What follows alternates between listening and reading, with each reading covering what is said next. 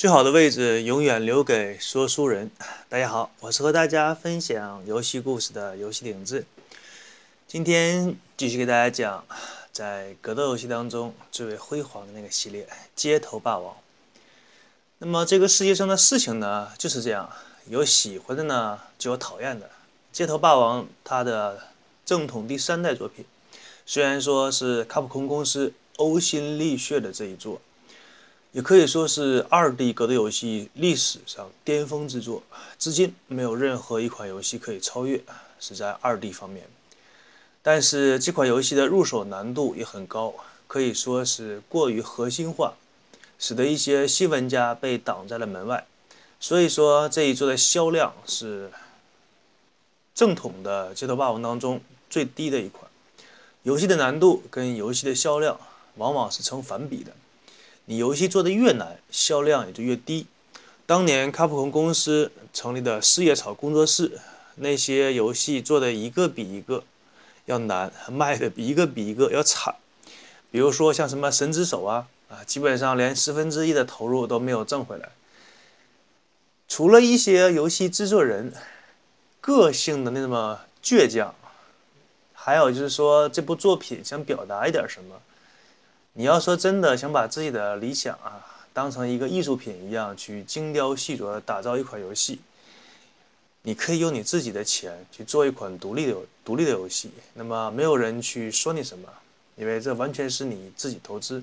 但是你用到的是公司的资源，用到的是公司的人力，用到是公司给你发的资金，那么你打造出的游戏，一方面你可以用它来表达自己的想法，但另外一方面你也要考虑到它的销售。它的销量是不是可以挣回那些钱？如果说只是为了实现自己的理想，完全不顾一款作品的销量，那么这样的一个制作人是对公司的不负责。游戏的品质是一款商品，说到本质是要卖钱的，你是要销售要挣钱，不是说你做完了像一件艺术品一样摆在什么卢浮宫啊，或者摆在哪个有名的博物馆里面供大家瞻仰拍照的。你像四叶草工作室那几个刺头。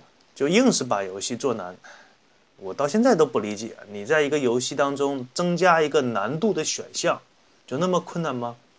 你让那些喜欢挑战高难度的玩家选择高难度进行游玩，将喜欢放松的那种玩家选择 easy 难度进行游玩，那对你有什么损失呢？就莫名其妙，非得把游戏做的谁都打不过，哎，他开心了。那么现在这个世界呢，每个人可以说活得都很累。人们之所以会抽出时间来玩游戏，而不是说拿那些时间睡觉，不是说想被游戏折磨。玩家又不是被虐狂，你被游戏虐待有什么快感呢？肯定是希望通过玩游戏来发泄，或者是放松一下心情，让游戏给自己带来快乐。就莫名其妙的，总是有一些人要把游戏做难，就难怪四叶草当初会解散。你真是和他们生不起那个气。其实我当初还是挺喜欢他们作品的，像大神呐那种水墨的风格啊，但游戏做的那叫一个难呐，真的就是玩不下去。比起游戏的难度呢，就不得不说这个世界上当初第一款在手机上卖的火爆的游戏《愤怒的小鸟》。当时很多核心玩家嘲讽说啊，这款游戏低幼啊、弱智，以及它的难度太简单，怎么怎么样。但是又怎么样呢？全世界都在狂卖。你把一款游戏做的奇难无比，这个世界上就只有顶尖的高手才可以把它通关。那么这个世界上有多少个顶尖高手呢？那肯定是寥寥无几啊。我随便说一下，比如说几百人，那你开发游戏那些资金，比如说你开发一款游戏要几百万，你开发出来的游戏就只卖给这几百个人吗？然后每份游戏卖一百万吗？卖几万吗？你怎么可能？那么同样开发一款游戏。同样的成本，比如几百万，你开发另款另外一款游戏，然后把它的难度做的比较低，适合于绝大多数的人进行游玩，那么这款游戏的售价肯定会要便宜很多，因为它可以卖到几千份甚至上亿份。这个时候游戏的售价就比较亲民了。其实做游戏的道理就是这么简单。你比如说那些什么三消游戏、连连看呐，什么大家来找茬这一类的游戏，是你看起来有一些有一些弱智是吧？然后比较简单。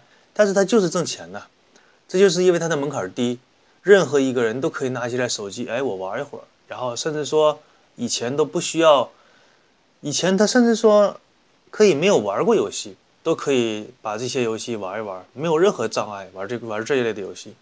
而有一些核心玩家经常会嘲讽这一类的游戏。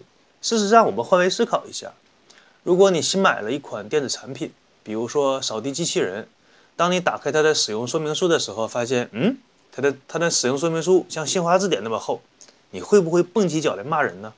如果是同一款产品，它的使用说明书只有薄薄的一两页纸，这个时候你会不会觉得它设计很贴心呢？那么同样的道理嘛，游戏为什么做的那么难呢？所因为所以，科学道理，同理可证，就是这样。以前呢，在查阅相关资料的时候，有一个概念很有趣，说你要把用户当成傻瓜，就是在科技方面很提倡的，就是傻瓜式设计，也就是说人性化设计，最贴心的设计，可以用一步来解决的问题，不要让你的用户用两步来解决，可以在一个按钮上完成的，不要让你的用户用到第二个按钮。那么比一个按钮更加贴心的是什么呢？就是在屏幕上弄一个硕大无比的按钮，让用户一眼就可以看到它。那么做手机游戏的呢，通常他要面对的人群是上到九十九，下到才会走，有的时候甚至是条狗。那国外有很多那种猫狗啊，都可以拿什么触摸屏按一按的。所以说，他必须要把这个界面做的简洁，游戏的难度降低再降低。当然，这其中也有一些比较恶心的，就是说。上来，你前五分钟基本上用户不可以进行任何自己的操作，必须跟着那个恶心无比的教程来走啊！点这个，点那个，点那个啊！五分钟。另外呢，现在很多老年人呢也喜欢玩一些手机游戏，但是他们对游戏的理解啊，说实话就没有办法评论吧。甚至说他们对电子产品的那种理解都停留在这个地方可以按，那个地方不可以按的阶段。说一个我自己亲身看到的小故事。有一次呢，去移动公司去办了一些事情，发现一个老年人他的手机大概是想退回到主界面，结果不会进行这个操作，他就去问旁边的一个服务员，那个服务员告诉他说：“你先按这个，换那个，然后关闭这个程序啊，然后再返回。”那个老年人听得一脸茫然啊，这个时候。其实这个服务人员教的很仔细，因为他按照他的那个操作的话，可以把那个程序从内存中内存中释放掉，完全关闭，然后退回到主界面。但是他忽略了那个老年人的接受程度。正当那个老年人一脸茫然的时候，那个移动公司的主管出来跟那个老年人说：“你按那个手机的大钮，就是那手机最下面的那个，对，按一下。”然后这个时候，歘，返回到主界面了。那个老人按了一下之后，发现手机一下子退到了桌面状态啊，非常开心，说：“哎呀，还是这个年轻人教的好呀！”一下就明白了，他是不是你们领导啊？然后前面教的他很仔细的那个服务员一脸的郁闷，然后说是他是我们的主管。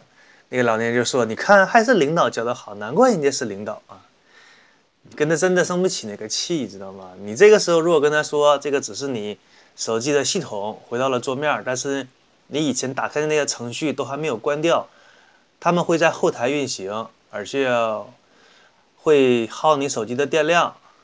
但是这些对老年人来说都不重要，对于他来说，我就想看到我这个手机的桌面，然后就想达到自己的目的，回到主界面。你至于后台运行的程序会做一些什么？你至于是发短信呐？或者是占用你的什么网络流量啊，或者是把你的手机的电全给你耗干了啊，这个他不关心啊，这个跟我没关系。我会的我想回到手机的桌面，回来了啊，就就可以了。你管那些干嘛？这些都都是不是他需要考虑的事情。那么以前呢，在查看程序设计的时候，总觉得什么傻瓜式设计，把用户当傻瓜，这种说法是不是很侮辱用户啊？但是亲身经历过这个故事之后。觉得那个文献里面说的还是有道理的。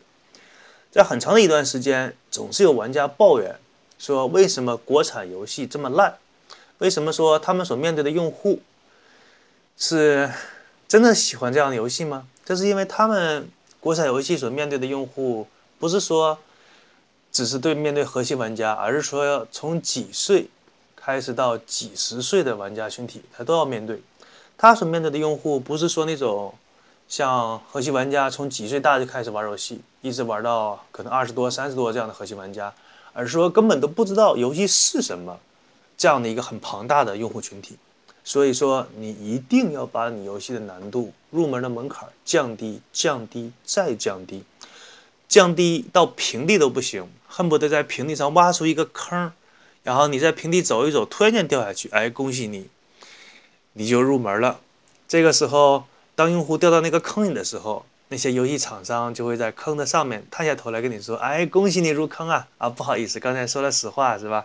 正确的说法应该是啊，恭喜你，你现在会玩游戏了。”记得当年在报业大王莫德克，他回答记者的时候说：“想提高你报纸的销量吗？简单，降低你报纸内容中的格调啊，不要太什么格调，不要太什么小资啊，就给他来俗的就可以了。”那么按照这个剧情呢，我们改写一下，想提高你的游戏销量吗？很简单，我们把游戏的难度做得简单一些。游戏的本质是给玩家带来快乐、放松和愉悦的心情，而不是说来折磨他们，让他们就是过不去关啊，就是打不过电脑，不是这样的。但是真正能够做到这一点的制作人和游戏厂商寥寥无几。那么回过头来，我们来继续聊一聊《街头霸王》。在所有的游戏改编成电影当中，这里边的精品啊，几乎说是没有。那么看得过去的呢，也就是那一两部。那么拍成烂片的，那真就是浩如烟海，跟天上的繁星一边一样的多，闪闪的发光，照亮着这些游戏改编成电影的道路！可以说，在这条道路上的电影，没有最烂，只有更烂啊！只有超出你的想象，没有什么做不到的，只有想不到，没有做不到。而且一个比一个烂出新意，烂出花样，烂的你出乎意料，让你不仅不感叹，不仅忍不住的感叹，说我怎么会烂成这个样子呢？啊！恭喜你答对了，是吧？就是烂成这个样子。有的时候你恨不得用手指着那些把游戏改编成电影的那些导演说：“你拍的片儿怎么可以烂成这个样子呢？”然后那个导演恨不得一脸娇羞的样子跟你说：“哎呀，真不好意思，就是这么烂，是吧？别夸我脸红了。”哎，那么看完那些电影之后呢，真的就是作为一个玩家，你不仅感慨：“怎么可以是这个样子呢？”那么这个地方怎么可以拍的这么诡异，这么不符，这么不符合逻辑，不符合人类的想法呢？啊，就是可以啊！游戏改编的电影拍的烂的作品实在太多了。你随便说几个，你比如说当年风光无限的大作《光环》，那是光环呐，怎么样了呢？拍出来之后，即使是放在 B 级片当中，也是属于烂作。你比如说一向严谨的暴雪。怎么样呢？拍出来的魔兽，啊，就暴雪公司自己都舍不得看啊，给他留点面子，不喷他了。即使是说像斯皮尔伯格这种顶级导演，拍跟游戏有关的东西，勉勉强强吧，六十分。然后这里面可以说的那种电影很多。呃，今天呢，我不打算跟大家聊一聊为什么说游戏改编成的电影会是这个样子，我只是想说。在游戏改编成的电影的诸多烂片当中，啊，《街头霸王》也会排在历史上最烂的电影前三名啊！那真的是烂的一塌糊涂，烂的前无古人后无来者。对了，还有一个就是游戏改编成电影的烂片是《最终幻想》。最搞笑的是，还有一些人就是鼓吹什么《最终幻想》促进了电脑 CG 的发展，因为它这个剧情啊。就算是脑残粉，也真的是不好意思替他吹，只能说他那个画面，他那个技术啊，从技术方面来吹一部电影。你想想，一部电影得烂到什么程度？实在是没有别的可以说，别的可以吹了，只能说一说他的技术，恐怕也只有最终幻想了。那你就直接说，把你这些钱投到什么实验室里研发新的电脑 CG 都好啊。然后你再把这种电脑奇迹的技术卖给或者是租给那些大的那个电影公司，你不还可以挣一笔钱呢？就像说开发那个什么虚幻引擎那个公司，对吧？我开发个虚幻引擎卖给那些游戏公司，然后来挣钱，这不也行吗？你何必出一个电影呢？你说白了，还不是想为了挣钱？还不是说想为了表达一个故事，讲述一个故事吗？结果故事讲的那么烂，那就是烂，没有什么说的，真的。还有一些脑残粉，就是一部电影不好，他也说好啊，就是这个劲儿，就是这个，怎么也要替他吹两句。这个我是说实话，我是心服口服，外加佩服的啊，是挺了不起的这一点啊。能做到这一点呢，也确实是很有很有爱吧，很有决心。啊，算了，不说了，继续说《街头霸王》真人版的电影吧。提这种幻想干嘛？其实，像我这种比较喜欢《街头霸王》的玩家呢，当初听说他要出电影，啊，心里那个高兴啊！这真的就是说，期待期待越高，失望越高。心里想着，如果这部作品就算是有五十分，那么我就算昧着良心，我也说有六十分。结果电影出来之后呢，五十分真没有。我我想跟他说五十五十分是可以有的，然后他跟我说对不起，真没有。四十分可以有吧？三十分也没有，零分啊，负分，真的没有办法给他六十分。首先说一下，卡普空公司当初为什么要拍这样一部的《街头霸王》的电影，是因为当时呢，真人快打做成了电影之后，那个公司大捞了一笔。不过我们说实话，就算是以现在的眼光来看，在众多游戏改编成电影当中，那些电影，那真人快打的这部电影拍的就算是不错，但是《街头霸王》这个电影，哎，你真是没法说。提起这部电影呢，头疼。就看电影你什么感觉？就我觉得头疼啊！这部电影说拍的什么样子吧？那么有的电影呢，粉丝看了之后觉得失望；有的电影呢，粉丝看完了看了觉得会减分儿；有的电影呢，粉丝看完之后会喊着退票。但是《街头霸王》电影呢，你看完之后会觉得头疼。你就想想这部片怎么样吧。首先呢，这部电影在制作方面一塌糊涂。那你说你做的不好，你你请一个好一点的剧本家给你写个好剧本啊？没有剧本，这导演导演家呢，几乎基本上是靠他自己的感觉在编。最经典的是人物，人物呢，街头霸王当中万年不变的主角龙，还有他的什么师兄弟肯，都不是主角。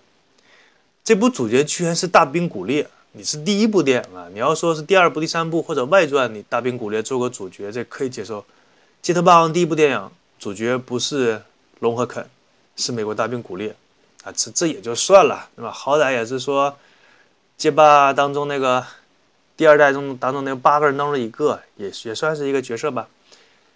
但是还有一点，在这个剧本当中，里面有个人物设定是日本的一个什么什么大佐，你这个是日本军国主义的导演拍的片儿吗？大佐都出来了。你要不要拿个日本刀，歘的一下就拔出来，什么斯拉斯拉地来两句啊？你莫名其妙，这个电影拍的，更绝的是什么呢？这个游戏当中的绝对的王者，隐藏人物级别的好鬼，在电影当中，在这部，在这部烂电影当中，居然是警察维嘉身边一个卖萌的小丑，好鬼一只手就能碾死他，你信吗？也 居然说在他身边卖萌。你 你这个导演，你好歹看一看《街头霸王》的那些什么官方设定，或者是你至少打两局街霸好不好啊？上来就编，啊，这编的就不行了。这个电影的改编呢，可以说是需要相当的功底，就是改编电影的那个剧本是需要一定文字功底的，不是说你脑袋撞一下墙，哎，把自己头撞得晕晕乎乎的，然后哎，这个挺舒服是吧？把这个晕晕乎乎的感觉就写成剧本，不是这样的。然后，一部《街头霸王》的电影被你改完了之后，就完全看不出来这是街头街头霸王。从某种程度来来说，真是需有相当的才华，改的连自己的爹妈都看不出来了。你这是做了一个彻底的整容去韩国吗？哎，这个剧本上改的呀，就像是整容失败了一样，看不出是个人了，可以说，看不出是街霸了。那么这部电影呢，一经推出之后，恶评如潮啊。骂着接着退票，吓得卡普空公司十几年就再也没碰电影这个行业，啊，这倒是一件好事啊，知道长教训了，知道长记性了。就像当初《最终幻想》的电影推出之后，让史克威尔公司 到现在也没再去碰电影行业，这倒是反倒是一个好的方面，知道自己的能力的极限在哪儿，知道自己的边界在哪儿，不是说你在某一个行业某一个地方。做出了一点成绩，受到了别人的肯定和表扬之后，就觉得哎，我自己是神了，我什么都行，觉得自己是无所不能的上帝啊，什么都可以做。你还是说做好你的本职吧。一些就算是想跨行业的话，也认真一点，也要尊重一下自己的作品。那么今天这一期节目呢，就与大家分享到这里。我是和大家分享游戏故事的游戏的影子。我们下一期节目再见，各位拜拜。另外呢，也希望大家在繁忙的工作当中能够过得开心一点吧，因为人活得开心最重要。算一算，人一生能活多长时间呢？对吧？希望大家笑口常开，这句话是发自内心的。拜拜。